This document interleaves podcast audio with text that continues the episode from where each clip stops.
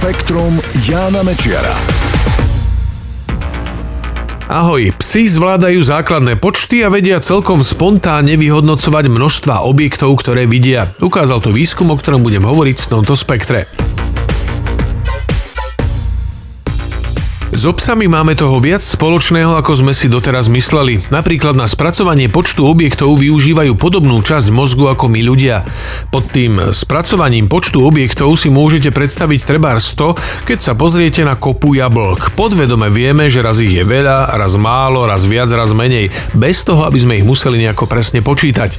A presne toto zvládnu aj psi. Dokázali to vedci z Univerzity Amory, ktorí pracujú na projekte s názvom PES. V rámci neho sa im ako prvým na svete podarilo vycvičiť niekoľko psov tak, že sú ochotní vliesť do prístroja na magnetickú rezonanciu a nehybne tam ležať bez použitia nejakých popruhov alebo sedatív. Vďaka tomu vedci teraz mohli sledovať mozgovú aktivitu psov, keď im na obrazovke ukazovali rôzne množstvá žiariacich bodov. Ukázalo sa, že časť mozgovej kôry, ktorú využívame na odhad množstva aj my, reagovala na zmeny v počte bodov. To znamená, že aj psi majú v mozgu systém, ktorý im umožňuje rýchlo a podvedome odhadovať počet objektov, treba počet blížiacich sa predátorov alebo množstvo dostupnej potravy. Podobné schopnosti sa podarilo preukázať aj u iných zvierat, no v tomto prípade to bolo prvýkrát bez špeciálneho výcviku. To znamená, že my aj psi máme takéto systémy základného vyhodnocovania počtu objektov vrodené. Klimatické zmeny spôsobujú zmeny v správaní sťahovavých vtákov. Na jar lietajú na svoje hniezdiská podstatne skôr ako pred 20 rokmi. Ukázal to výskum vedcov z Koloreckej štátnej univerzity. Využili pri ňom dáta z 24 rokov radarových pozorovaní Národného úradu pre oceán a atmosféru. Meteorologické radary totiž dokážu zachytiť aj krdle letiacich vtákov. Doteraz však nebolo možné tieto údaje spracovať, pretože si to vyžadovalo obrovský výpočtový výkon. Vedci vytvorili aj aplikáciu, ktorá z radarových údajov dokáže vyčítať nielen množstvo, ale aj druh migrujúcich vtákov. Po vyhodnotení vysvetlo, že jarná migrácia sa za ostatné dve ročia výrazne posunula.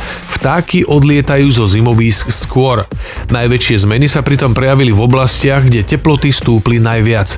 Na jesenej migrácii sa zatiaľ klimatické zmeny nejako výrazne nepodpísali.